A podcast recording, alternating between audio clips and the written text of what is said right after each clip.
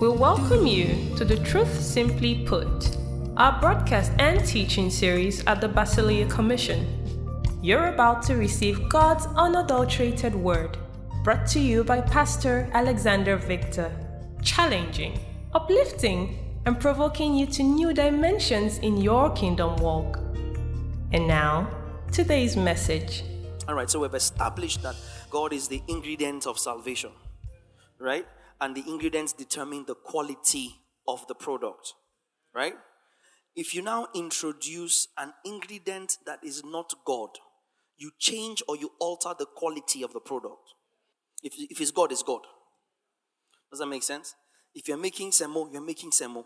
And the semo is not strong enough and it's still a bit, you add more semo. You don't start adding pounded yam flour or eba because they, they are all swallow once you introduce a different ingredient, you change or alter the makeup of the product.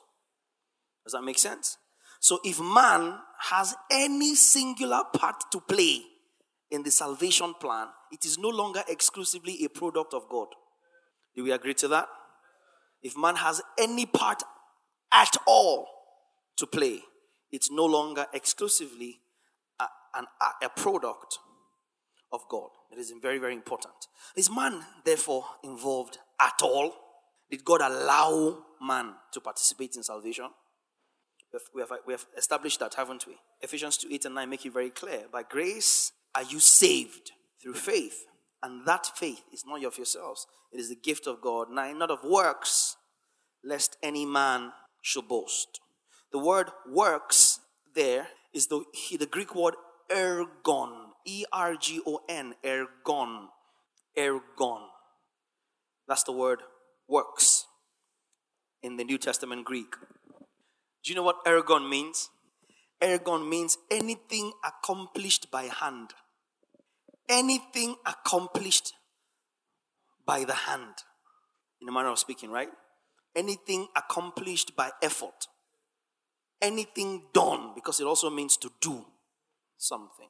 So, not of works means not of doing. Not of works means not of any accomplishment or any effort that you deployed or that you came about. Does that make sense? So it doesn't necessarily refer to working, as it were. It just refers to anything accomplished by the deployment of effort, anything accompl- accomplished by hand, anything that is done is works. That means to receive salvation you cannot be said to have done anything, whether what you did is good or bad. The moment there is a doing of human, a human being involved, it is no longer a gift. One. Two, the quality has been altered. Does that make sense? So, in the salvation plan of God for man, there is no human doing involved. None.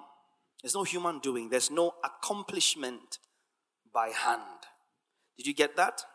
Let's look at some scriptures that reflect this word ergon works in the New Testament. Titus 3, 4, and 5. We read that a couple of times. It's one of our main texts. Titus 3, 4, and 5. But after that, the kindness and love of God, our Savior toward man, appeared not by ergon of righteousness, not by any human effort to be righteous, not by any acts or any doing of righteousness, not by any human accomplishment of anything good which we have done. Do you get it now? Romans chapter 3, 25 to 27. Romans 3, 25.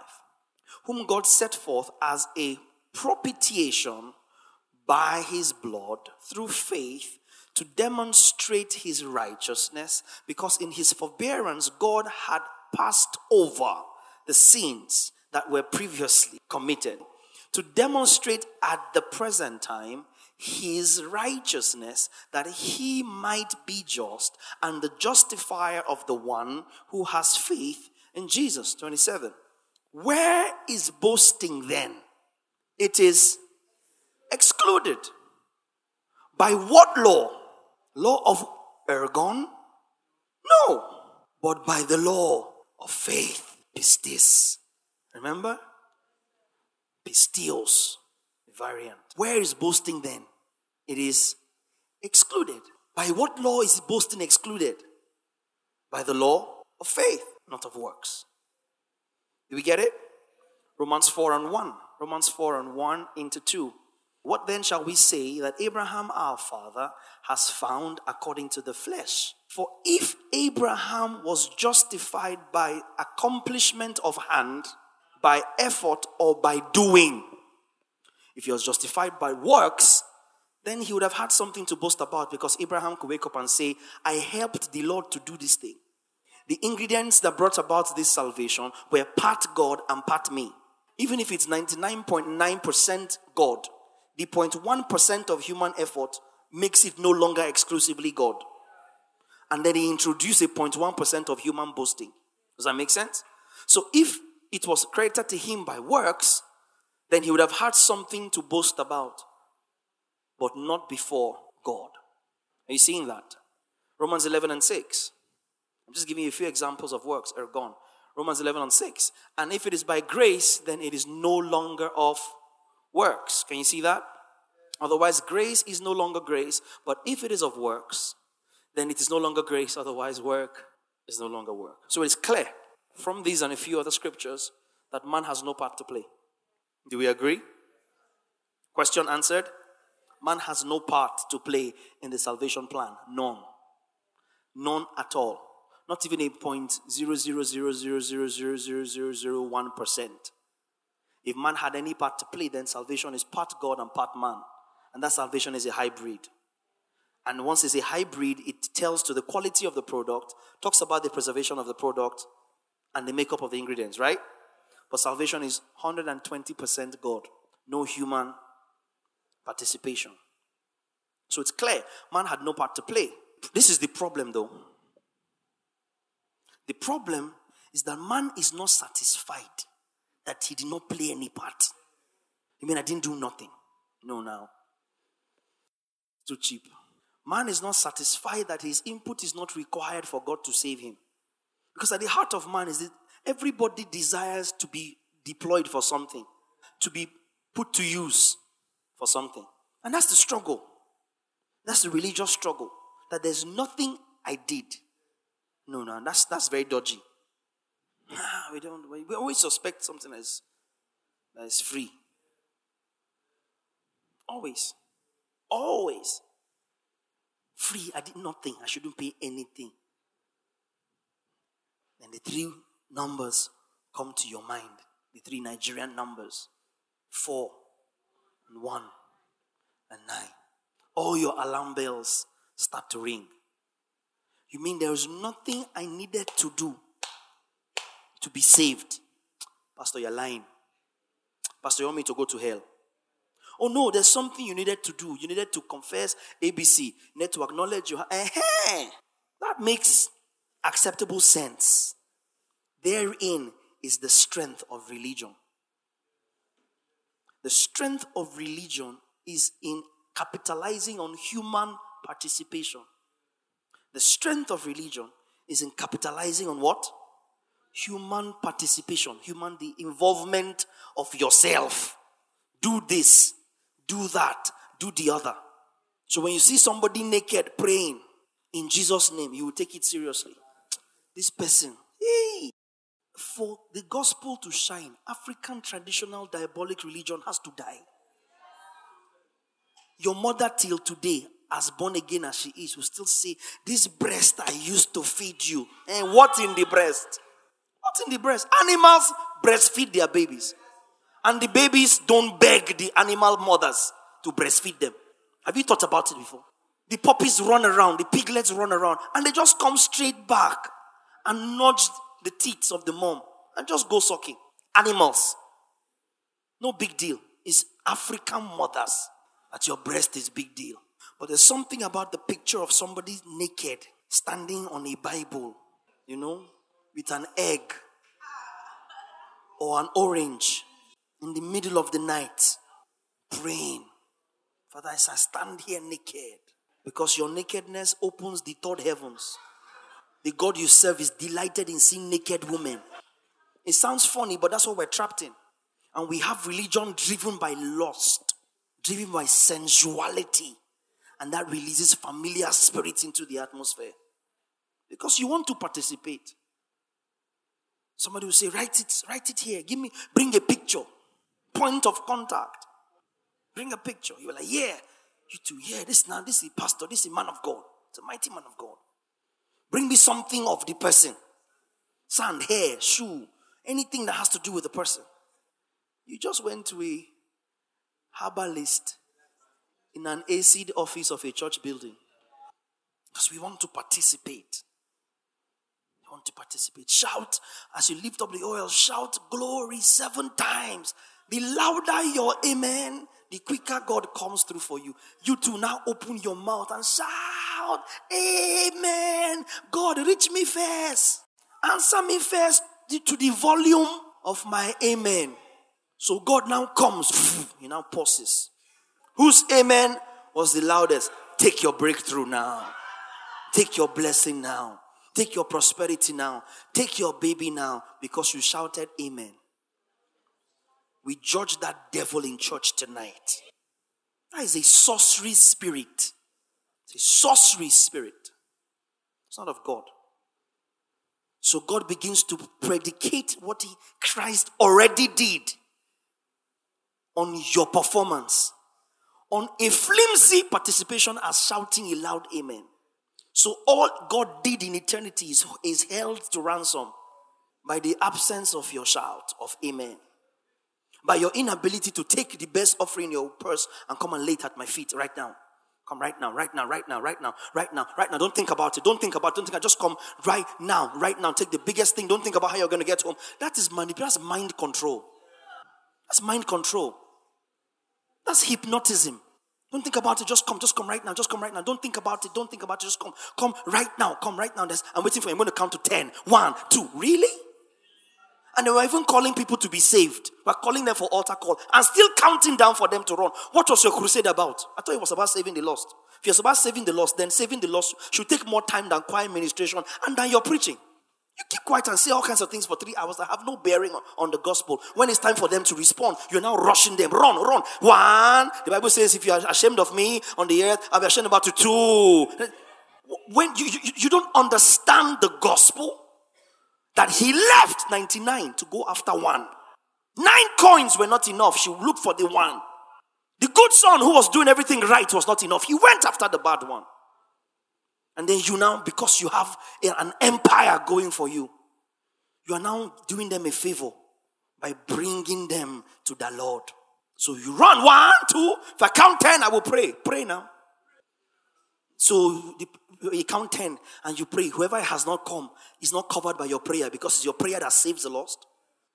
It's your prayer that says, Father, please forgive them. Father, please accept them into your kingdom as though God is looking at your, your holiness and go, oh, it is Ophion, it is holy Ophion that is interceding for these people. At that point, there's no difference between that pastor and the people who are asking Mary to pray for them. That's the issue. That's idolatry. The moment we introduce human participation, it becomes sorcery. And it tampers with the quality of the product. Religion is selling because the average human being always wants to be involved in the process. It's an intrinsic desire of the falling nature. It didn't start today. Did God say you should not eat this thing? Genesis 3. No, He said I should eat and not just this one. Why? He said, Because if I eat this one, I will die. Serpent said, No, you were deceived. If you eat it, you will be like God. Wow. I will be like God. That sounds good to me. He sold to her and she bought what she already had. Think about it. Because the conference of the Godhead, El Elyon, was let us now make man in our own image and after our likeness. It didn't stop there and let them have dominion. So again, as, as man arrived, then they had dominion. Because they were like God, it's an attribute of God, dominion. He now began to sell to her what she had. Different packaging. You want to participate, you want, okay, how are you like God? Oh, I ate a fruit. I ate a fruit. How are you like God? He made me like him, dog. That's how I am like him. He made me like I came, I arrived like Him. That's God's intention. How are you like God? I ate a fruit. Works. Something accomplished by the hand. Are you getting this?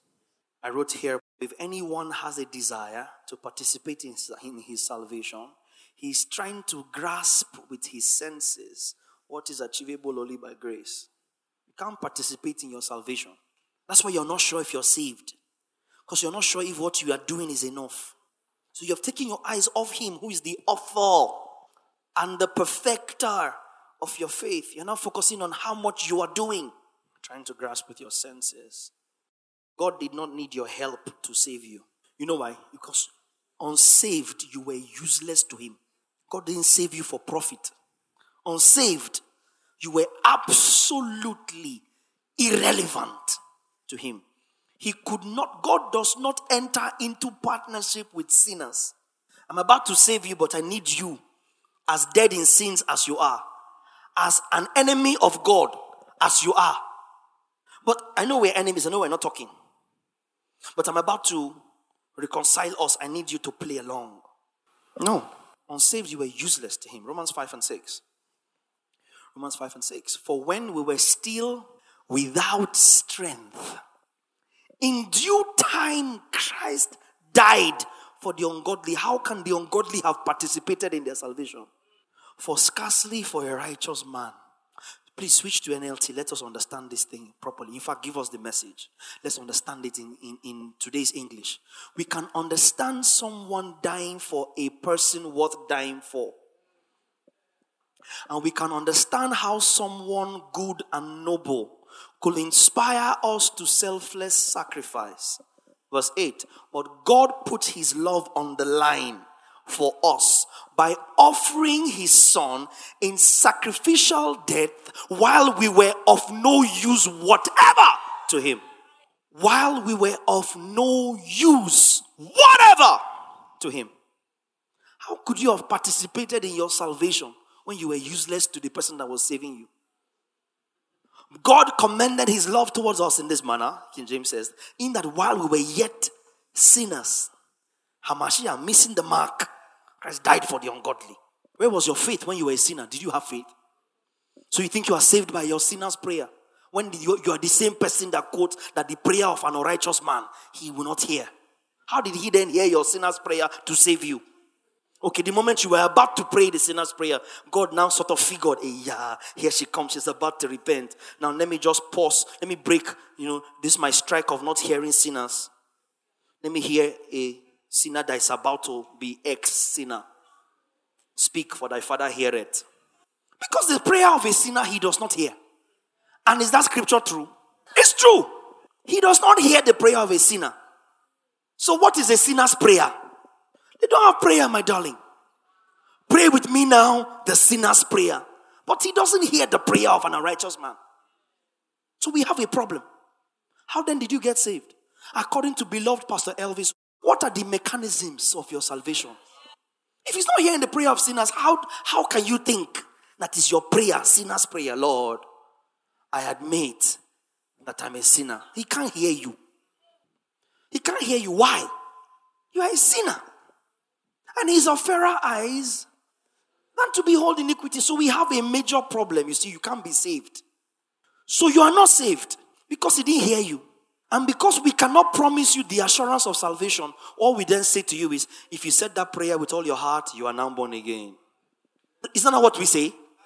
If you pray that prayer sincerely from your heart, you are now born again. You have now joined the family of God by a prayer that God cannot hear. So you see, you have a problem.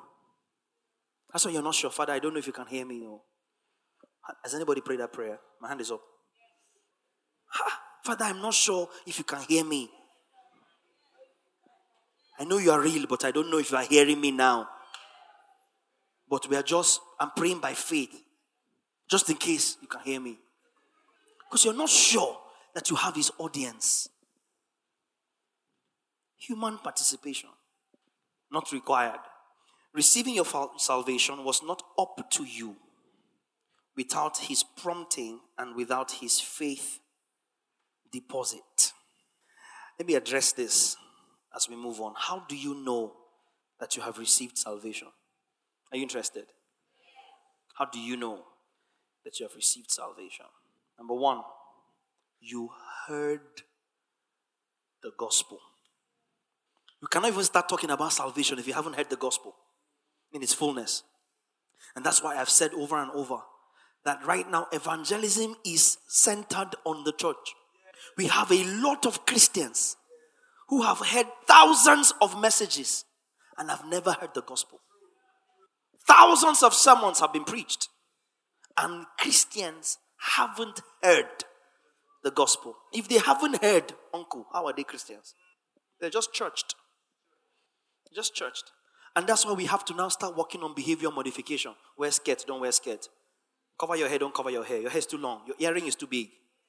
Your makeup is too bold. Your behind is too big. I know what I'm saying. I know people who have been attacked for dancing in church because their behind is too big. You are, you are causing other people to stumble.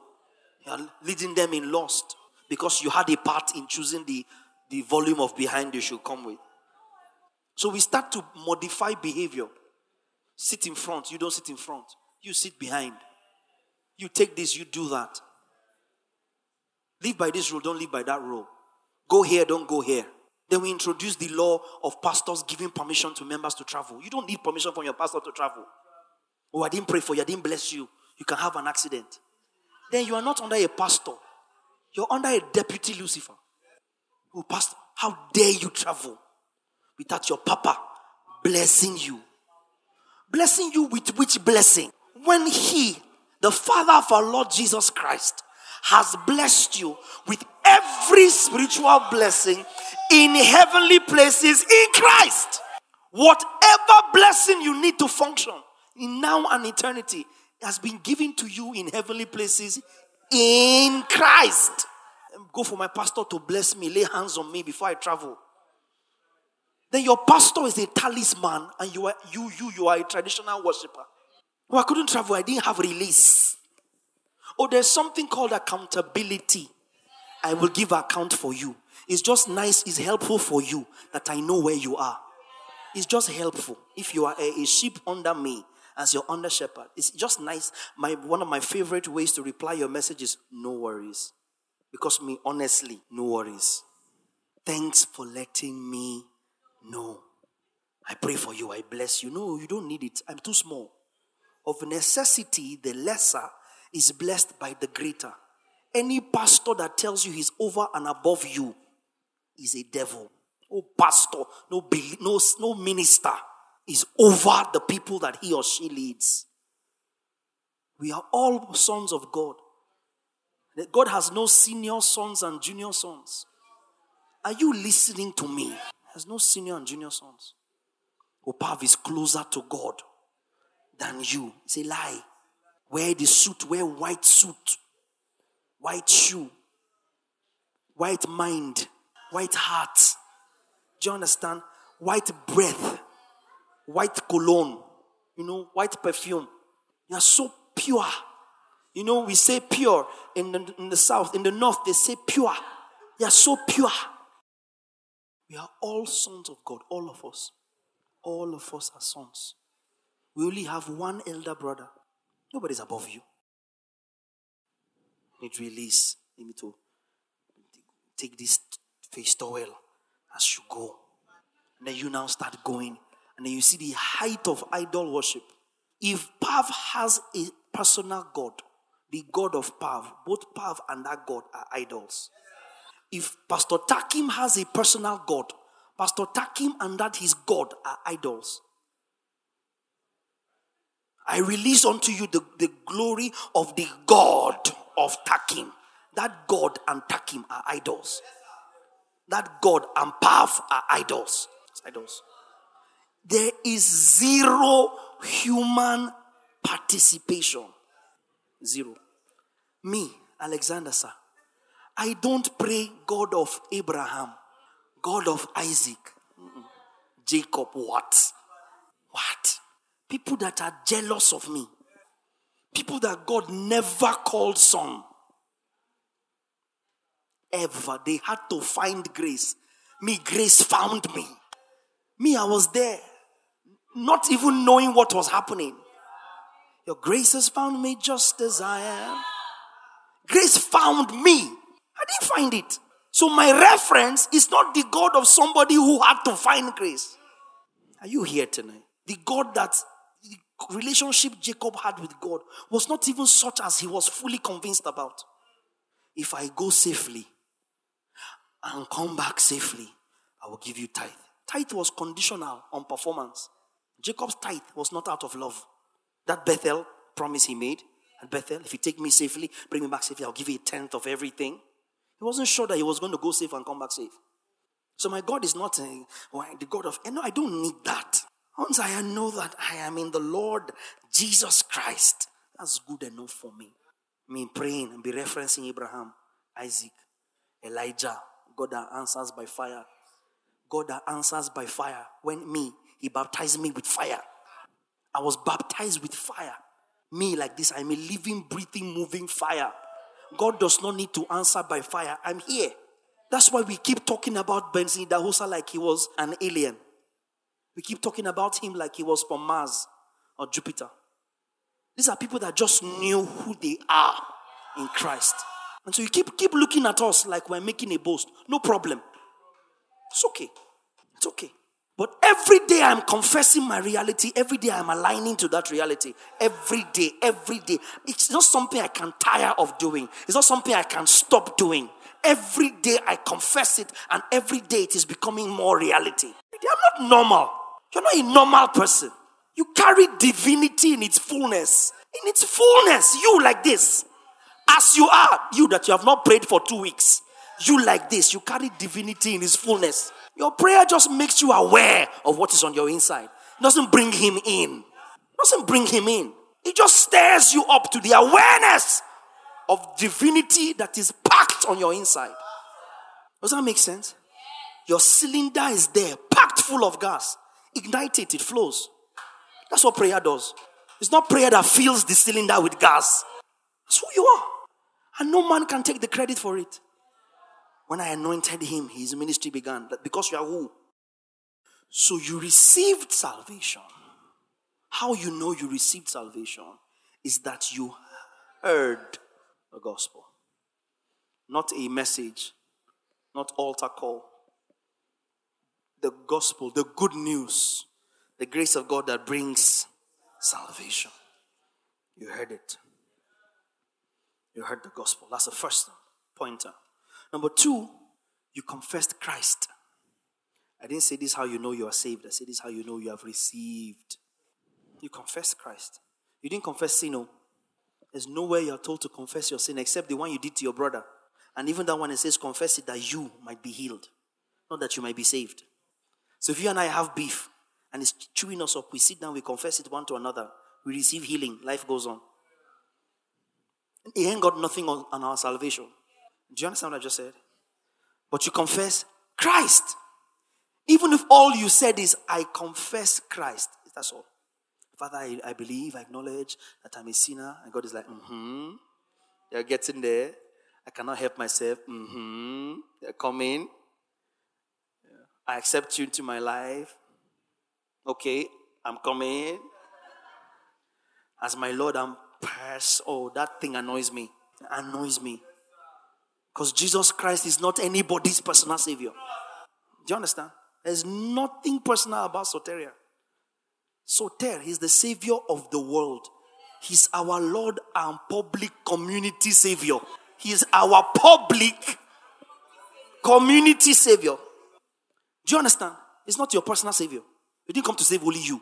He came to save sinners, Paul said. Sinners, of which I am chief, he said. He didn't say he came to save me. It was fitting for him in bringing one extra son into personal glory. Except you come into my life. I will no longer live for Satan. I will now live for you as if you can. As if you can. No man can get up and wake up and say, I will live for you. Do you know what that life is? When Christ, Colossians 3 says, Who is your life? If he doesn't give you life, you can't live for him. I promise you, as you come into my life now, I will live for you. I will be a good girl. When you finish being good, you realize that there's no credit to your name. if you succeed in being good, you confess Christ. Three, by faith, you believe what you heard and confessed. By faith, you believe what you heard and confessed. Four, you receive and have the Holy Spirit. All these are happening at once. You heard the gospel, you confess Christ, then you believed. Because confession always comes before believing. If you believe in the heart and confess in the mouth, right? You heard the gospel, you confess Christ because of the because Christ is the message of the gospel. Christ is the message of the gospel. You cannot set, you cannot be said to have preached the gospel if you did not point men expressly to Christ. Because the gospel puts Christ on display. Any gospel that does not highlight Christ cannot be said to be the gospel. So, when you hear the gospel, your natural response is to Christ, not to healing, not to deliverance, not to prosperity, not to church membership. Did you hear what I said? Not to fill a repentance card, not to go that way and talk to our counselors who wants to get your phone number and address and church you by force. If you heard the gospel, your natural response is to the Christ of the gospel. That's how you know you received salvation. We're not haggling you to come to church on Sunday. You must come. Oh, you have to be in the Bible believing church, but you must grow. Now, that's not the essence of the gospel. That's not the essence of the gospel. essence of the gospel is to put Christ on display in the sight of the hearer. Because that gospel is by itself the power of God unto salvation. So your natural response to hearing the gospel is to confess Christ. Because at the end of hearing the gospel, who, who did you see? Christ. If you saw Christ when you heard the gospel, when you are responding, I can promise you, you will not be crying out of guilt. You will not be coming to the altar. oh God, I receive you. Because what you're doing that time is saying, Oh God, I've been a very bad person. Who is showing you that? Not God. Not Jesus. He doesn't condemn. How can it be good news when you hear it and you're crying? You're weeping. Good news. How? And it's not tears of joy. Oh, oh God. I don't want to go to hell where worms are eating people and coming out of their ears and demons are flogging people and there's weeping and gnashing of teeth. Save me, oh Lord. That's what you're doing most times when you hear altar call. Salvation is not an escape route from hell. Did you hear what I said? The essence of salvation is not to keep you away from hell. The essence of salvation is to bring you into sonship, into glory, into eternal fellowship with God. By the time you get into such a fellowship, in your vocabulary, hell doesn't exist. Why didn't Paul preach it to the church? Corinthian church, Laodicean church, Colossian church, Thessalonican church, Ephesian church, Philippian church. He never, the Roman church, he never preached hell. Not once. Peter preached hell, but said that Jesus went and preached to the spirit of those in prison. They don't highlight hell at all. Do you understand? Hell, look at me. Hell is not a factor in the gospel. If you preached the gospel and added hell, you failed. Are you people hearing me? if you preached the gospel and added hell, you failed. Jesus went around preaching the good news of the of the gospel of the kingdom and he never mentioned hell. So if you preach the gospel and you added hell, you failed. You didn't preach the gospel. Because the moment you mention hell, you introduce a fear factor. And there's no fear in love. Listen to me. Look at me. If the love of God could not draw you, the fear of God cannot keep you. If the love of God could not draw you to Him, the fear of God, sir, cannot keep you. You grew up being afraid of your dad or your mom. The first freedom you got, you practiced everything you could not practice when you were with them and afraid. You broke every single rule that you kept because you were not keeping it because you wanted to. You're not keeping it because you liked your dad or because you agreed with his policies. You were just under his roof and had to do what he said. The moment you got into school, realize you're in hostel or your dad has been transferred. Oh, hey, you went mad. Before you now advised yourself, this thing is vanity upon vanity. Calm down. Because if love doesn't draw you, fear can't keep you. But when you respond to the awesomeness of His love. Understand how much God loves you. Romans 5 in the message says He put His love on the line. You will just naturally live for Him. You will just know that I am my daddy's daughter. I can't act anyhow. I'll bring shame to the family name and my dad will love me in spite of my mess up, which makes it even more difficult to mess up. You don't have my kind of daddy, that's why. My kind of daddy. He will still love you when you know that he's supposed to kill you. I don't want to hurt him like that. I don't want to break his heart like that. I don't want to keep squashing him like that. Because you don't understand the kind of father that I have. You don't understand the kind of father that I have that will stand with me in my mess and go in there and cry and say, Why did this happen? I don't have to come to you and be say, Look at you, useless child. Why did you not do? Why did you? Why did you not do? Why did you? You could have, shoulda, woulda, coulda. You shoulda gone there. You woulda said this. You coulda. No, I'm not a shoulda, woulda, coulda father. Because I don't have a shoulda, woulda, coulda father.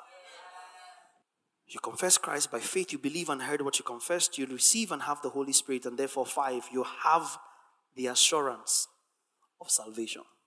You have the assurance of salvation. Number six, you become set on the things of the Spirit. That's how you know you have received the salvation that has been given to you, right? You become set on the things of the Spirit. You become set. Set your minds on things above you become set on the mind, on the things of the Spirit, the, the fruit of the Spirit. And you become set on starving your flesh. Grace doesn't amplify the flesh, grace kills the flesh. Did you hear what I said? If you got saved and your fleshy tendencies amplified, you didn't get saved. You got initiated. You didn't get saved. You got initiated to a church or religious organization. Because grace doesn't amplify the flesh, grace puts the flesh to death. So you become set on the things of the Spirit and starving your flesh.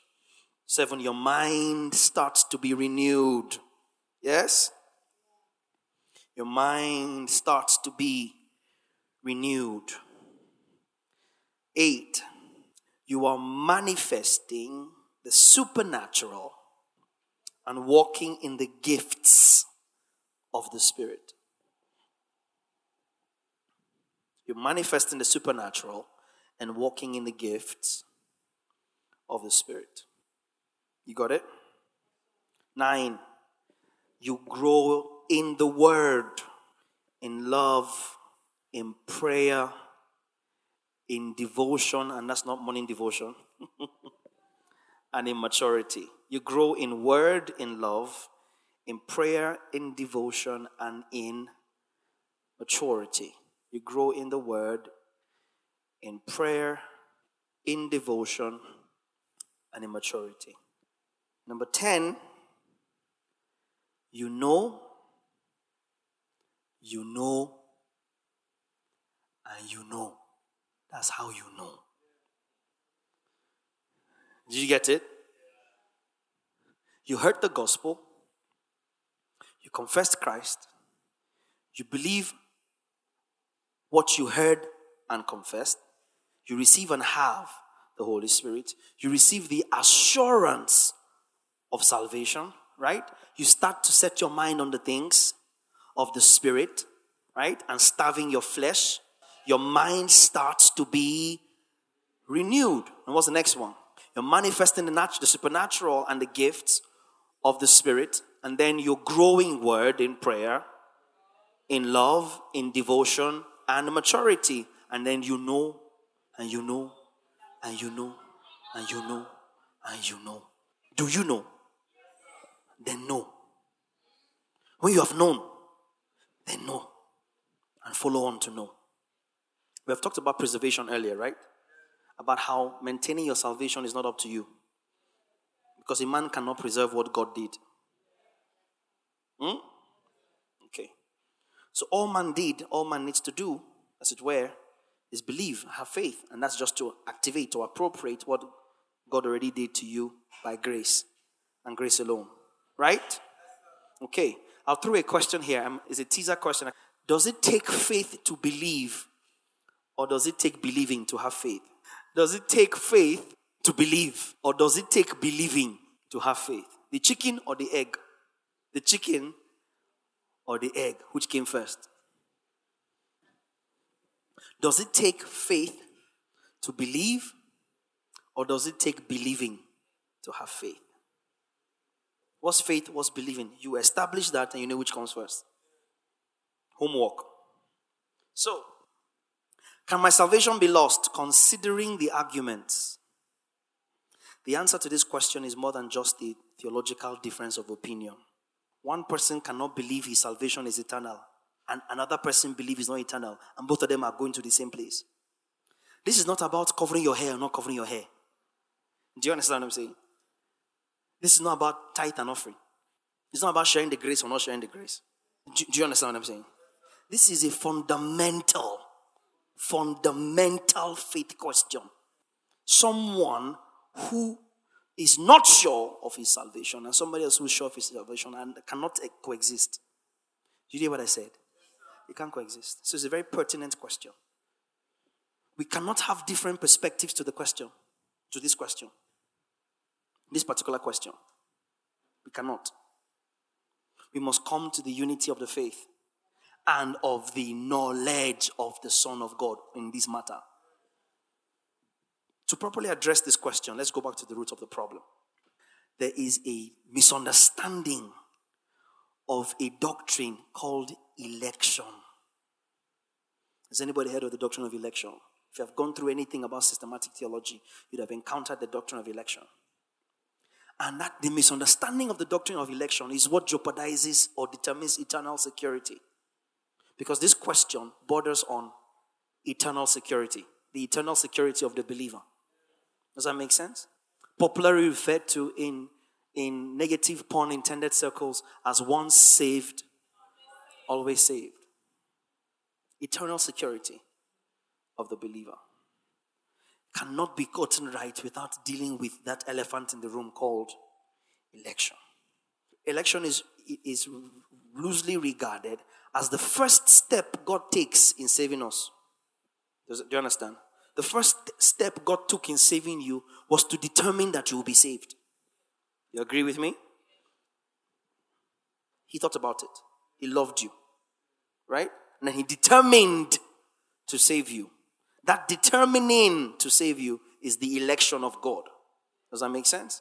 Now, people have interpreted it to mean, however, um, okay, let me let me let me let me let me put this out there. The, the controversial definition of election, the systematic theology definition. An act of God before creation in which he chose some people to be saved. An act of God before creation in which he chooses some people to be saved, not on account of any foreseen merit, but only because of his sovereign good pleasure. Now, if he chooses some people to be saved, it therefore follows conversely that he did not choose or he dischused others to not be saved. First Timothy 2 2. Uh, from verse 1, pray, I will have you pray for. Therefore, exhort first that also of all supplications, prayers, intercessions, and giving of thanks be made for all men, right? For kings and all who are authority, that we may lead a quiet and peaceable life in all godliness and reverence. Keep going. For this is good and acceptable in the sight of God our Soter, our Savior, who desires all men to be saved and come to the knowledge of the truth after they have been saved. Emphasis here, though, is desires. election. All men. So already we have a biblical problem with the systematic theology definition of election. I said it's a believers teaching meeting. So you see the problem now. We have to deal with election. He chooses some people, and that means he didn't choose other people. The doctrine of election introduces two schools of thought. The first school of thought is that God decided those who would be saved and those who would be not be saved according to that definition. Does that make sense? The second school of thought is that God foreknew those who would be saved, so he deals with them as that. Because in his omniscience, he knows that everybody will be giving salvation, but not everybody will accept it. So he then chooses to deal with those who he foreknows will accept it. And that is kind of more in keeping with scripture to a degree. Are we together so far? The first school of thought hinges on God's sovereignty. That means God has power to do whatever He likes. He can choose who He wants to save and who He does not want to save. But then we already have a biblical problem with that because He desires that all men will be saved. We see from Titus and Timothy that the gift of grace of God that uh, brings uh, salvation has appeared to, so we have a problem. The second school of thought that those that God knew for will, will respond, and therefore he deals with them according to that. That school, that second school of thought hinges on God's omnis- om- omniscience. Yeah? God's foreknowledge, God's all knowing knowledge. And that's kind of more consistent with the scriptures and the gospel. But even this one brings into question another word predestination. For whom he did foreknow, he predestined. Ephesians 1 says he predestined. Ephesians 1. I think it was 5 or so, there, somewhere there. Ephesians 1. Talks about how we are predestined. Let's see Acts, Acts 13. Having predestined us to adoption as sons by Jesus Christ to himself according to the good pleasure of his will. Okay. Acts 13 and 48. Acts 13 and 48.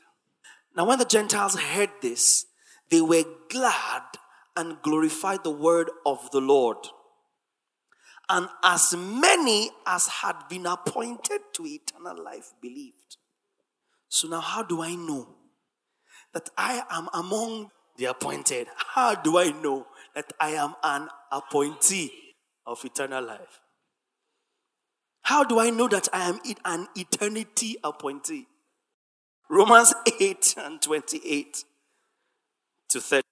Romans 8, 28 to 30. And we know that all things work together for good to those who love God, to those who are the called according to his purpose. Hmm. For whom he foreknew. There's a problem. Because oh. we have to know. After claiming all this salvation, are you in the number?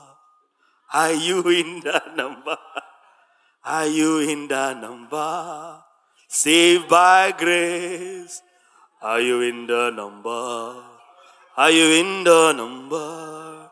Are you in the number? Saved by grace. It gets even more scary when you go and read Revelation and see that 144,000 were chosen. Hey! For whom he foreknew, he also predestined to be conformed to the image of his son, that he might be the firstborn among many brethren. And for those whom he predestined, those he also called, whom he called, he also justified, and who he justified, he also glorified. Romans 9 and 11. Romans 9 and 11. 9, 11, and 13. For the children not yet been born, nor having done any good or evil, that the purpose of God according to election might stand. Not of works, but of him who calls. It was said to her, the older, referring to Isaac, Esau, and, Esau and Jacob, as election, Esau and Jacob. The older shall serve the younger. 13. As it is written, Jacob have I loved, but Esau have I hated. Just like that. Ephesians 1.12. Ephesians 1.12. That we who first trusted in Christ should be to the praise of his glory. We who first trusted. First Thessalonians 1 4 and 5. I'm just putting the scriptures out there. Knowing, beloved, your election by God. Does that sound like something to scare you at this point? It doesn't. How could it? Start from verse 1. Paul, Silvanus, and Timothy to the church of the Thessalonians or Thessalonians in God and the Father and the Lord Jesus Christ. Grace to you and peace from God our Father and the Lord Jesus Christ. That's good news, right?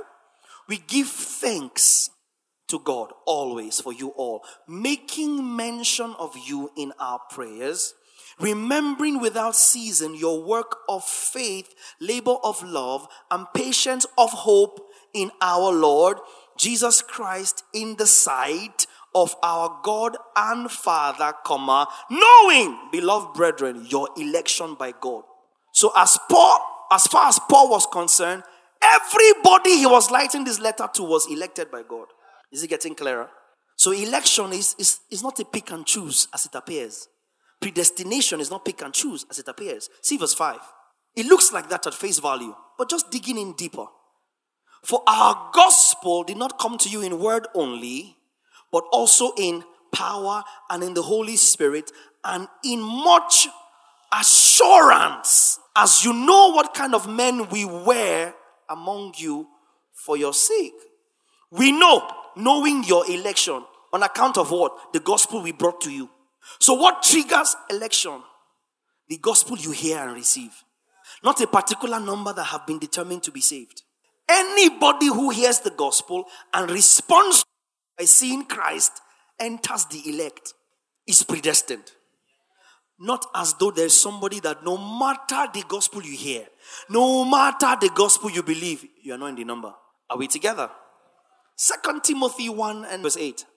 Therefore, do not be ashamed of the testimony of our Lord, nor of me, his prisoner, but share with me in the sufferings of the gospel according to the power of God who has saved us and called us with a holy calling, not according to our works, but according to his own purpose and grace, which was given to us in Christ Jesus before time began, but has now been revealed by the appearing of our Savior Jesus Christ, who has abolished death and brought life and immortality to light through the gospel. Keep going. To which I was appointed a preacher, an apostle, and a teacher of the Gentiles.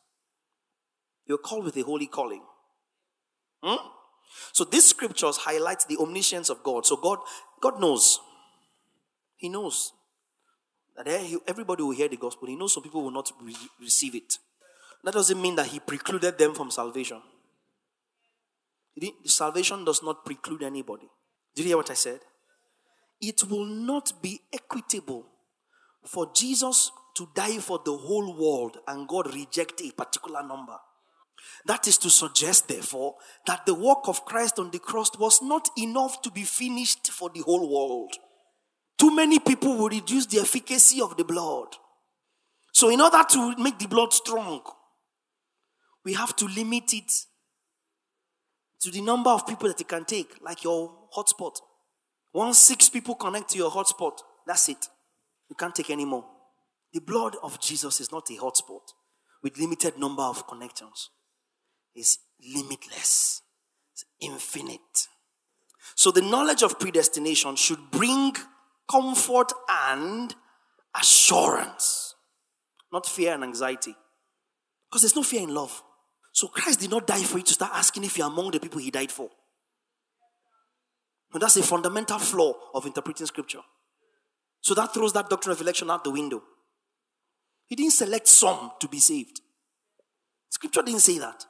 Paul just begins to deploy diverse means by which some in each catchment area shall be saved. For I am all things to all men, that I might by all means save some. Not saying that some will not be saved, but that in me doing everything I need to do in this place, uh, inside this place, I will save some. When I go to, do you understand? To the Jews, I became a Jew so that inside the Jews, I can save some. To the Gentiles, I became a Gentile so that among the Gentiles I can save some. To those under the law, I appeared as under the law. He didn't say I came under the law.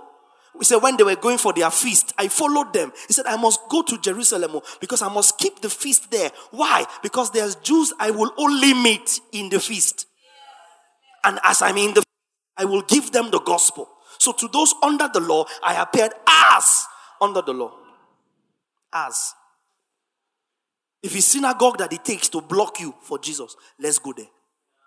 That's what that was Paul's modus operandi. Do, do you understand? If it's being a Jew that it takes, let's go there. Okay, if okay, Gentiles, Jews are having an issue. Timothy, come, come, come, come, come, come, come, come. Circumcise yourself quickly. Not for salvation, not for heaven, but just let us be able to enter these Jews. And let them not say, Don't talk to us, you're not circumcised. Because it's simple that says neither circumcision nor uncircumcision is anything. Do you understand? When Koma Hills in Borno State was about to be first preached with the gospel, Koma Hills in Nigeria, in Borno State. They live up there naked.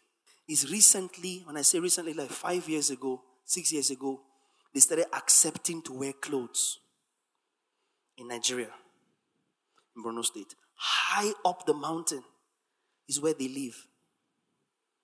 When a Yoruba man found Kunle, he's dead now, I can't remember Kunle something.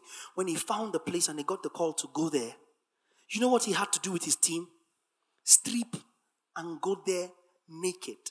Because if you're wearing anything, you were an animal, you were going to be killed and eaten.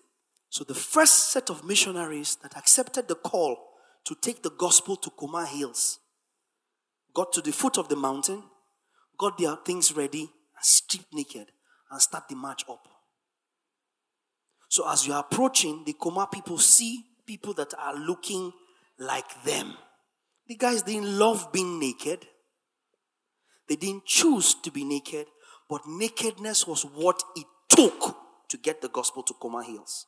So they went up there naked, learned the language naked, built schools naked, preached the gospel naked, and saved men unto Christ naked. I read it K O M A, Koma Hills, in Borno State. I got the gospel to them. What did he take? Nakedness. Will your pride let you? So Paul said, I became all things to the naked as naked. Does that make sense? That wasn't him endorsing the law or endorsing Jew and Greek when he's the same person that said he's, the, he's uh, our peace who has broken down the middle wall of partition. In him, there's no Jew, there's no Greek.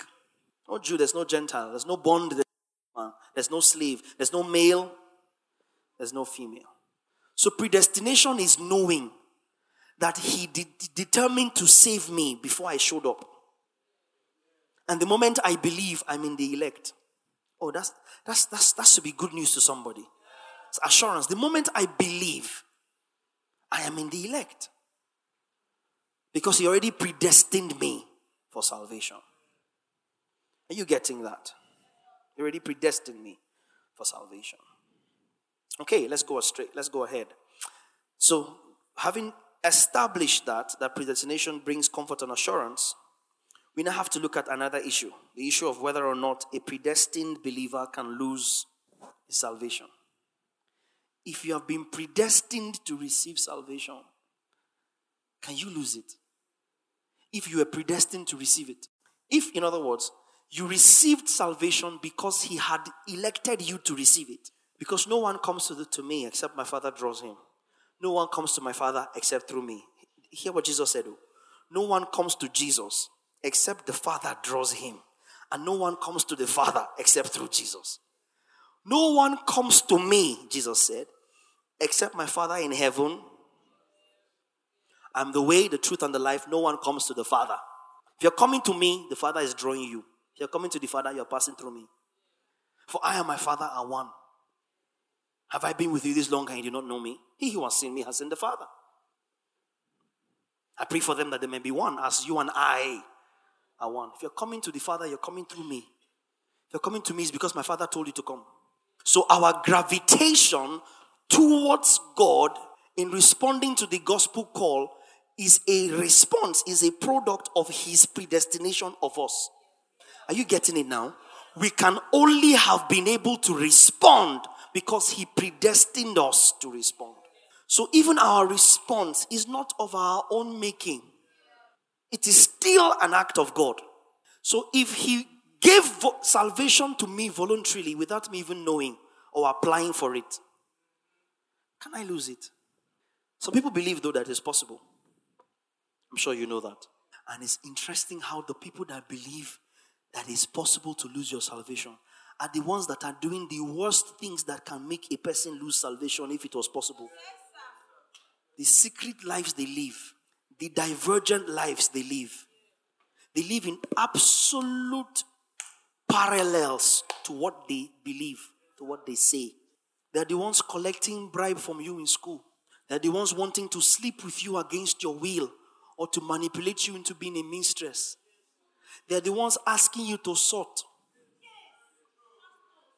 They're the ones. The pastors, the elders, the ministers. They are the ones that do not queue in the bank. They don't queue at the airport. They want to work their way around everything while telling you that you can lose your salvation. Because they don't have the joy of salvation. They don't have the joy. They have a form of godliness and deny the power thereof. So I cannot be frustrated alone. I will take you down with me. Me, I'm not even sure of my salvation. You now come here and be forming that you are righteous, you are the righteousness of God in Christ. You know, all things are passed away. My friend, you can lose your salvation. That's how you will even talk to me now that you have lost it. Most people who are championing works are stuck in it. Have you realized? Are stuck in ergon. Anything accomplished by the hand. That's all they know. So that's all they preach. They know it doesn't work for them, but that's all they know anyway. And you cannot know more than them. Who are you? You believe it's possible to lose your salvation. They refer to it as apostasy, right? Falling away. They then come and quote Hebrews 6, 4 to 6. Can we see it? Hebrews 6, 4 to 6. Hebrews 6, 4 to 6. For it is impossible for those who were once enlightened and have tasted the heavenly gift and have become partakers of the Holy Spirit and have tasted the good word of God and the powers of the age to come, if they fall away, to renew them again to repentance, since they crucify again for themselves the Son of God and put him to an open shame. There's an argument in this scripture that says that this scripture is not referring to believers. That's the popular popular explanation. That is not referring to believers. Have you ever heard that before?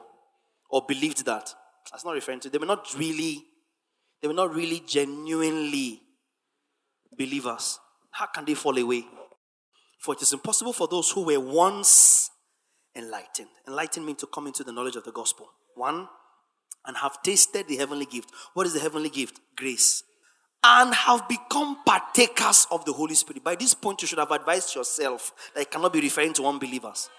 Because unbelievers cannot be said to have been partakers of the Holy Spirit and have tasted the good word of God and they have tasted the powers of the age to come. If they fall away, to renew them again to repentance. So we're talking about believers, but straight away, he says, if they fall away, to renew them again to repentance, not to salvation. If you rush past it, you miss it. But Christianity has confused salvation with repentance. If salvation and repentance are one and the same, Jesus did not need to bring a different baptism to that of John. John himself made it clear. Say, my baptism is just for the repentance, so, so that as you are entering, you are starting to change your mind. Repentance has nothing to do with the forgiveness of sin. Metanoia in the Greek means to have a change of mind, a change of perspective about something. The Jews were not prepared to hear anything like the Messiah coming. John starts to say, I am coming to prepare the way the voice of him crying in the wilderness, Make straight the way of the Lord. He who is coming, his sandals I am not worthy to tie. I shall baptize with water. He shall baptize with the Holy Ghost and with fire. To see him, to receive him, you must change your mind about him. He wasn't telling them you must repent of sin. You must stop sinning to see Jesus. How can you stop sinning to see somebody who is coming to take away your sin? How can John be telling you stop sinning so that he who is appearing to put away your sin can come. If I stop sinning for him to show up, he shouldn't bother coming. What's he coming for? I've already solved my problem myself. I've repented. I don't have a sin issue anymore. I don't need a savior. Keep your soteria to yourself. I've sorted myself out. You understand? I've sorted, you know what I mean? Pun intended, I've sorted myself out. Why do I need Jesus to come to take away sin? Why would John now be screaming, John 129, behold the Lamb of God that takes away the sin of the world. If his baptism had fixed your sin problem, think about it. If his baptism had for repentance had sorted out your sin, why is he announcing that Christ is coming to take away the sin of the world? If I, John, with the water I dipped you inside, have sorted it out. But we have now interchanged the two and made repentance into salvation, made repentance into the forgiveness of sin. Repentance just simply means it's a mistranslation. One of the worst mistranslations in the Bible is the rendering of the word repentance. It's one of the worst things translators did to us to mistranslate repentance to link it to sin. Then why did John's repentance not take away sin? I'm readying you to change your mind. If, if I tell you now clear this place, arrange it to have a guest, that's how you will do it. If I say to you the governor is coming, arrange this place. That's how you will arrange. You would. That's how you will rearrange your arrangement. We can't put this podium here, for instance, because the governor will come with his own and his chair for him and the first lady. So your reprogramming of your arrangement because of the expectation of the guest is repentance. Do you understand? You shall call his name Emmanuel, for he shall save his people from their sins. And then he's born in Bethlehem. Eh? He's preparing them so that when this Nazarene shows up from Nazareth, that they saw as a carpenter's son, they would have been pre programmed to believe that he can be the Savior. That's repentance. Has nothing to do with sin. Change your perspective about Jesus who is coming to save you. He will still come, He will still save you, whether you see it or not. It's helpful for you, though, to see it so you can receive it. He came to his own, John 1:11. His own received him not. Why? They did not repent. All John was trying to do was to get them to repent so that they can receive him as Messiah, not as Jesus, jo- Joseph's son. Because they still struggle with it. He's not the carpenter's son. His sister's not with us. Are these not the names of his brothers? Repentance readied them to receive the message. The message took away sin. Are you getting this? So when he says that, verse 5, if they fall away, should they lose their mindset about Christ? Does that make sense? If these guys fall away, if they if they if their sense, their, the way they see Christ goes dull, after all that they have tasted, it will be hard to get them to change their mind though. That's what the scripture is saying. It doesn't say they have been lost and they are going to hell. This was not about salvation, it was about their perspective of Christ in, in the light or in the pressure of the works of the law. Because he was dealing with Jews, Hebrews, Hebrews. Yeah? Now, Abraham, Abraham the Hebrew is the first Hebrew. Hmm? Hebrew means to cross over, from which you get Jews. Hebrews was written to the Jews. Because even though the cross has been, the Christ has been, has been slain, they were still caught up in the existing temple practices at that time. That's why he starts to deal with the old covenant and the old priesthood and the law and explain to them how, listen, oh, you guys are still stuck in the prophets that spoke to our fathers when the Son has appeared. That's how Hebrew starts. Hebrew starts with no greeting, no intro, no prologue, nothing. God, Hebrews 1 1, who at various times and various ways spoke in time past to the fathers, the fathers of who? The Hebrews, the Jews. Do you understand the pretext? By the prophets has in these times spoken to us by his son. He instantly tries, starts to define or describe the son. This Son is whom he appointed heir of all things, through whom he also made the worlds. This Son who is the brightness of his glory, and this Son is the express image of his person. This Son upholds all things by the word of his power. When this Son had by himself put straight away, right? He's explaining to you who Jesus is. He's telling you, don't get it twisted. You grew up on our father said, the prophet said. Now, the attention has shifted to Christ.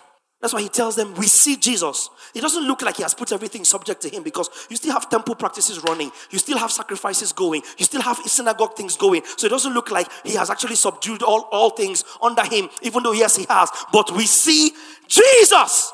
The whole book of Hebrews was to get the Jews to see the Jesus they have refused to see. The whole book of Hebrews was changing the mind of Jewish believers concerning the Messiahhood of Christ.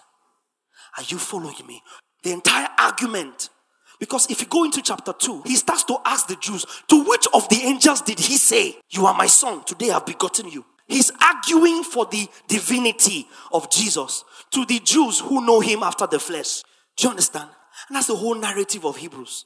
So when he gets to chapter 6, he says, Man, Abba, you have tasted Holy Spirit, you have gotten grace. And then your mind starts to dilly dally again about whether this Jesus is really the one that saved you. We can't help you. He didn't tell them that you are losing salvation. He says, We can't help the state of your mind anymore. If you are still at this point after tasting grace, still not being sure whether or not it is that Jesus from Nazareth that saved you, whether his death was actually what saved you, you have a problem. He was speaking to them in very, very stern words. He was jolting them into their reality to understand that Jesus is the Savior, not Joseph's son. That's the whole context of Hebrews.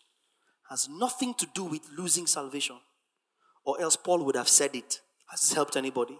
So this view, or their view, argues that if you are free, if you are free to choose Christ, why are you not free to reject him? Have you heard that before? It's not with the, with the heart that man believes, and with the mouth confession is made unto salvation. So why can't with the mouth unconfession be made out of salvation? It's not the same mouth. If you confess your way into salvation, can you not confess your way out of salvation? John 15, 16. See the answer to that question. To imply that a human being, to imply that you chose Jesus, is to imply that you walked inside salvation. Do you understand what I'm saying? To, to, to, you chose. You saw Jesus. Yeah. Jesus. To choose Jesus means that you had another option which you actively considered. But did you did you even know what option is? He was the one that had options to either punish you, kill you, reduce himself to you, or to save you. He now chose to save you. The choice was his to exercise. Let's see how the message puts this verse. You didn't choose me, remember? I chose you and put you in the world to bear fruit. Look at this fruit that won't spoil. Why are we having this conversation? You didn't choose him. Now, please answer only in your spirit. If you didn't choose him, can you unchoose him? How can you unchoose someone you did not choose? He chose you, he drew you, he saved you, he appeared to you. He keeps you. You enjoy it. How about if we lead you astray to lose your salvation? Galatians 5 4. I'm answering questions, right? How about if we now lead you astray? We now tell you nonsense. You have become estranged from Christ. You who attempt to be justified by the law, because that's what's happening. The Judaizers, yeah, the born again, in quote, Jews were coming into the Galatian church and telling them that there's no way they can be saved if they don't add a little bit of the law of Moses. So he was telling them if you're doing that, attempting to be justified by the law, you have fallen from grace. It wasn't referring to salvation. You're falling from grace. In other words, you have disconnected yourself from the working of grace in your life because you are trying to live by the law. It's referring to your existence not your eternity. See verse 7. You ran well. Who hindered you from obeying the so it's talking about your behavior. Does that make sense? Your earthly walk. None of this suggest the loss of salvation. We keep going. First Timothy chapter 4, 1 to 2. Now the Spirit expressly says, mm, in the latter times, that some will depart from the faith, giving heed to deceiving spirits and doctrines of demons, speaking lies in hypocrisy, having their own conscience seared with a hot iron, forbidding to marry. Can you see the description of what's going on? And commanding to abstain from foods which God created to be received with thanksgiving by those who believe and know the truth. Are these things deal breakers of your salvation? How could they be? These are just laws that you're not even being justified by, and you are breaking because you are trying to keep them. You're trying to keep a law that has been kept. So you are stifling the flow of grace. And then God now removes salvation from you that is not by the law you are trying to keep and failing at. Because you're not saved by, law, by the law, you're not saved by works. You're now trying to do works. Yeah? Deceiving yourselves and giving stupid laws. Trying to keep the laws of men, the law of Moses that has passed away, for which there's no more recompense because Christ has paid. Are you not being stupid? Just normally. You're just being stupid. Trying to live according to what is no longer held against you. Trying to measure up to what is not no longer the yardstick for your salvation. Does it suggest, in all honesty to the word of God, that your salvation is being lost? I'm putting out all the hard the scriptures that I use to argue this thing. Let me start dropping the arguments. The first argument is the fairness argument. Fairness, right? Equity. Why will someone who believed and rejected Jesus be given the same eternal life as the one who faithfully followed Jesus all their lives? If you have not jammed this argument, wait, very soon. You jam it. It's out there. It depends on who you're talking with, at what level. There's some intellectual unbelievers that have revelation about their unbelief. Do you understand? They have revelation about their unbelief. When you meet them trying to make noise, they will school you in the ministry of unbelief. so Peter says, always be ready to have an answer to give those who question you concerning the hope you profess. You meet them. They'll ask you these questions. How can we all accept salvation? How can we all be saved on the last day? And I ask a question Is fairness a factor in God's salvation? Did you receive salvation because God was being fair? You received salvation because God chose to fall in love. God didn't just fall in love, God died in love. He didn't, he didn't just fall, hmm? he died in love. You can't even stand in love before even talk of falling in love. You can't even sit comfortably in love. Yeah, like this, like this, shifty. He, he fell in love, he died in it. For God so loved the world that he gave. That gave, that he gave his son, was not Mary giving birth. You know that by now. That gave was stretching him out on the cross for my sin. That's why we sing all the overwhelming, never ending, reckless love of God. Chases me down, fights till I'm found leaves the 99. I couldn't earn it, I don't deserve it. Still, you gave yourself. May I say gave? I don't sing give. He gave, past tense. He gave it once. It's one sacrifice. It's not every day God is giving Himself. It was once and for all, Hebrews says. That's love. So the factor is not fairness, the fairness argument, right? The moral argument. If we have already made heaven, why should we bother to live a good life on earth? People who are against grace ask that all the time. You give people mm, the third argument, the license argument. Unconditional grace will give people license to sin. People cannot handle that kind of freedom. Now, this particular argument, unfortunately, has been strengthened by some of us believers who now start to live anyhow because of grace. You didn't encounter grace. Because the grace of God that brings salvation has appeared to all men. It doesn't stop there, teaching them to live on godliness. Grace teaches you to walk away from ungodliness while informing you that your grace is not a function of your godliness, but it instructs you to walk away from ungodliness for your own good. The license. There's also the continued sin argument. Your sins as an unbeliever were forgiven, but your sin after you believed, you need to you need to deal with that one. Oh. As your journey with God progresses, you need to confess your sins, you need to straighten up. Otherwise, you can end up in, in hell. But before you got born again, the sins you sinned as an unbeliever, yeah, we agree that the cross paid. Next argument. I call it the making heaven is up to God argument. People who are convinced, you know what, last, last, it's God that will determine on the last day who will be raptured. Do you understand?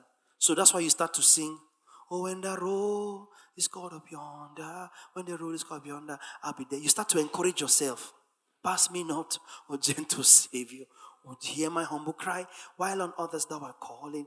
Do not pass me by. You start to encourage yourself because last, last, you're not sure.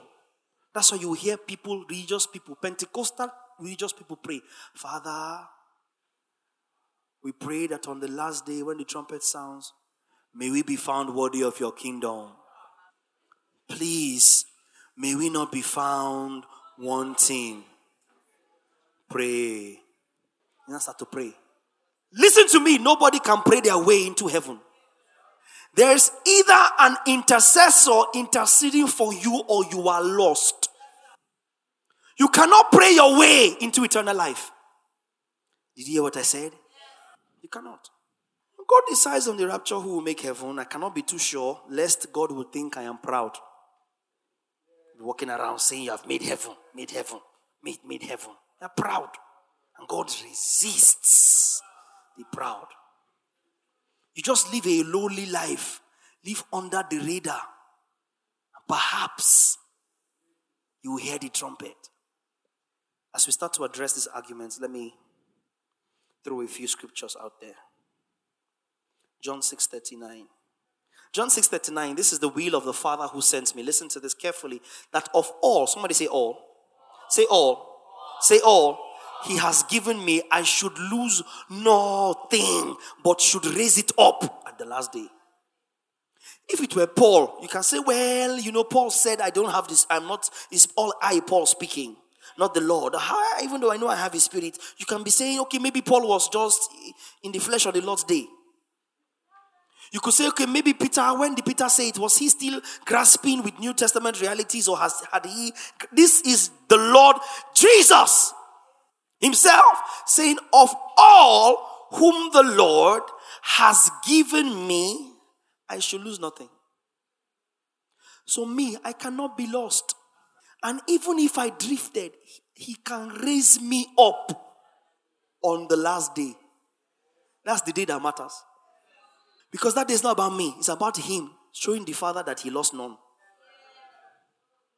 I cannot be the one that He lost. How will He tell the Father? No, truly, I didn't lose any. Oh. But, but Father, you know that I tried with Pav. Pav, his head is very stubborn. I did everything. He refused to pray. I did everything. He refused to fast. I did everything. He refused to live a holy life. He was just doing his own. I will say left, he will go right. I will say right, he will go left. I will say left, he will go center. I will say stand up, he will sit down. So at a point, Father, I had to cut him loose and count my losses. So, Father, I, I, I brought the others that cooperated with me. But it's not like I lost Pavo. It's like Pav lost me. I, I, don't I don't I can't explain what happened, but I, I, I, don't want to say I lost him because I will now look like I lied when I said I, I lost none. So I don't know how to to to to explain it to you, Father. But but truly, truly, it's not like it's not like it's not like I lost him. I just don't understand how I lost him without losing him. I, I can't understand. I can't. You know, let me not say that I lost him. Oh, I've not said it. I'm just explaining how. Of all the Father, this is Jesus. Of all the Father has given me, what does it say? I should lose nothing, but I should raise it up. So, why are you afraid of the last day? When it is the day of your raising up. Remember when I taught you assurance beyond probability and I showed you in First Thessalonians 4 and 5 where Paul says that whether we wake or we sleep, we shall be with the Lord. After warning you that you should not be as those who sleep, stay awake, stay woke. Hmm? Because we're not sons of the night, we're sons of the day. So don't sleep, don't slack, be alert. However, whether you sleep or whether you wake, you shall be with him. So your being awake is not to qualify being with him. But because you are a child, you are a woke child, you just stay woke. But your wokeness is not a prerequisite for your redemption on the last day. Isn't that scripture beautiful, John 6? Look at John 10 28 and 29. John 10 28 and 29 and I give them eternal life. Hey, who, who again is speaking, sir? Jesus. I give them eternal life, and they shall never perish, neither shall anyone, devil, false prophet, demon spirit, sin, persecution, life, death, peril, sword, heights, depths, principalities, powers, neither shall anyone snatch them out of my hand. Anyone includes everyone. Whether there be thrones or principalities or powers, I'm shouting because the gospel has to be shouted. It's Jesus. Okay, you can discredit Paul. How about Jesus? Put it in the message. I give them real and eternal life. They are protected from the destroyer for good. No one. So, for your salvation to be lost, Satan, sin, enemy, fornication, whatever it is, has to get to God's hand. Wring the hand open snatch you out. Fight God, fight God, fight God, fight Jesus, fight Jesus, succeed, defeat Jesus, snatch you out from his hand, then you can be lost. Me, I'm waiting to see that day. I give them eternal life. Put how does amplified put to 28? I give them eternal life and they will never ever by any means perish. By any means includes every means and no one will ever snatch them out of my hand. New King James 29. My Father, who has given them to me, is greater than all. Who is the all here? The all who can try to snatch you from his hand. Your Father is greater than persecution, your Father is greater than death. Your father is greater than tribulation. Your father is greater than principalities. Your father is greater than powers. Your father is greater than sin. Your father is greater than death. And my father is greater than all. He has given them to me, and no one, he repeats for emphasis, is able to snatch them out of my father's hand. Put verse 28 back. You see the word the word play. Put I give them eternal life, and they shall never perish, neither shall anyone snatch them out of my hand. Jesus, my hand. 29 My Father, who is greater than all, has given them to me, and no one is able to snatch them out of my Father's hand. Excuse me, if the hand of Jesus is not enough, you are in the hand of Jesus and you are in the hand of the Father.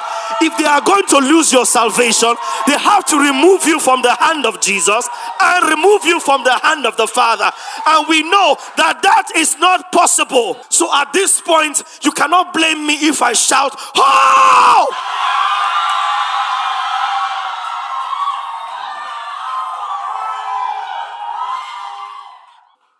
No one can snatch them out of my hand. Okay, you believe that God is powerful, eh? Okay. No one can snatch them out of my Father's hand. To snatch from someone, you have to wring their hand. You have to twist it. You have to force it open. You have to wage war against it and succeed. And then pull them out. That's why I said sin is too small to make you miss heaven. Sin is not strong enough for you to lose your salvation. For my Father is greater than all. No exceptions. They don't like it, but hey, is it in your Bible? If there was a disclaimer, it would have said all except the things you can do that I have no business with. But there's no disclaimer. Jesus is consistent in his offer of eternal life without conditions. He is consistent in his offer of eternal life without conditions. He is consistent in his offer of eternal life without conditions. Jesus is consistent in his offer of eternal life without condition. Eternal life is never based, has never been based, and will never be based on performance. Ever. Ever. Not one can snatch them. I cannot lose any. He has his promise but I should raise it up on the last day. Why did God save you? Because He fell in love with you. Simple. If there's a mistake, it is God falling in love with you. For you to make my salvation questionable is for you to have interrupted God at the point of falling in love with me. But if you could not stop him from falling in love with me, excuse me, you are too small to dictate how he commends that love towards me. So I am me. I am I am not moved by what they say. They are too small. You couldn't stop him loving me. You can't stop how he commends the love towards me. It's not you that will now advise God that this one, this love you gave him should not be eternal. Oh, have you seen what he's doing? Is there anything I'm doing that God did not know I would do? Anything, good or bad? Is there anything I'm doing? If there is, then God, we have to strip God of his power of omniscience. God saw, he saw how I was, he saw how I would be. He entered the orphanage, he saw me misbehaving, saw me climbing tables and tearing down curtains. He saw me using catapults to burst all the lights. And he said, That's the one I want. That's the one I love, just like that. The unwanted, he's my unwanted. Give him to me. He saw me at my worst and he loved me at his best. His love for me has never been contingent on my performance. It will never be. It will never be. It will never be. He will raise me up on the last day because he died in love with me. My Father, who is greater than all gave them to me, and no one can snatch them out of my Father's hand. When only the finger, oh my God, man of God, only the finger of God shut down the entire agenda of a nation. Pharaoh's sorcerer said, Ah, this one is the finger of God. Eh? Finger of God. God went, Hacha! And the Red Sea fled by the blast of his nostril. The Red Sea ran. It says, Mountains skip like lambs at his presence. And then that God whose sneeze parts the Red Sea, the God that Isaiah says, all the earth and the mountains are but a drop in a bucket in the palm of his hands. The God that Isaiah says measured the entire sons of the earth on his palm. That hand that contains the entire earth, that hand preserves you. And you can be lost. You can be snatched. Have you not thought what a mighty hand he has? The hand of God that he used to deliver you with an outstretched arm and with his hand. He delivered you and then he keeps you there and he shuts the hand. And satan can steal you. Even if you want to be stolen. Even if like peter you say i am not doing again. Let, let me give you an example. I told you i teach in pictures. Have you seen how stupid babies behave when they are in a frenzy. They start struggling with the person carrying them. Leave me alone let me drop. Have you ever dropped a baby because the baby wanted to be dropped? If you who are evil know how to give good gifts to your children, how much more your heavenly father? Eh, he was saying that he doesn't do again. He's saying he doesn't want to do again. He's saying he's not interested. He's saying he doesn't love me anymore. He's saying he doesn't want to be faithful anymore. And he's kind of frenzy. Look at how life is being difficult to him. So he's saying he's not wanting to do again. Eh, so me too. I leave him alone to fall. Would you do that? Because you let the baby and the baby drops and breaks the head and dies. How would you explain to your spouse or to your guardian or to your parent that eh, it's the baby that was saying the baby doesn't want to, actually, baby was fighting. Have you seen babies fight to be left? Some of them are so stubborn. They will throw a force, they will drag, they will cry like you are killing them by holding them. And you know it is in the interest of this stupid child for me to preserve you from your stupid self. And it is in love that you are preserving them, not in their works, not in their sense, not in their rationale, not in their performance, not in their behavior, not in their knowledge of their behavior. They don't know what they are doing, but you, who knows the thoughts you have concerning them, are able to keep them even when they want to be dropped. So, you, as degenerate as you are, you will not drop a baby, and your father will drop you because you said, I know do again, drop me. It's not possible. It's not possible. That's why Peter said all he said. And God said, hmm? Is that the worst you can do? Deny me. Me, I refuse to deny you. I chose you. Then after a while, you, like that crazy child, after you fought and fought, you now advise yourself and calm down and sleep in the bosom. That is what Hebrews 4 calls coming into rest.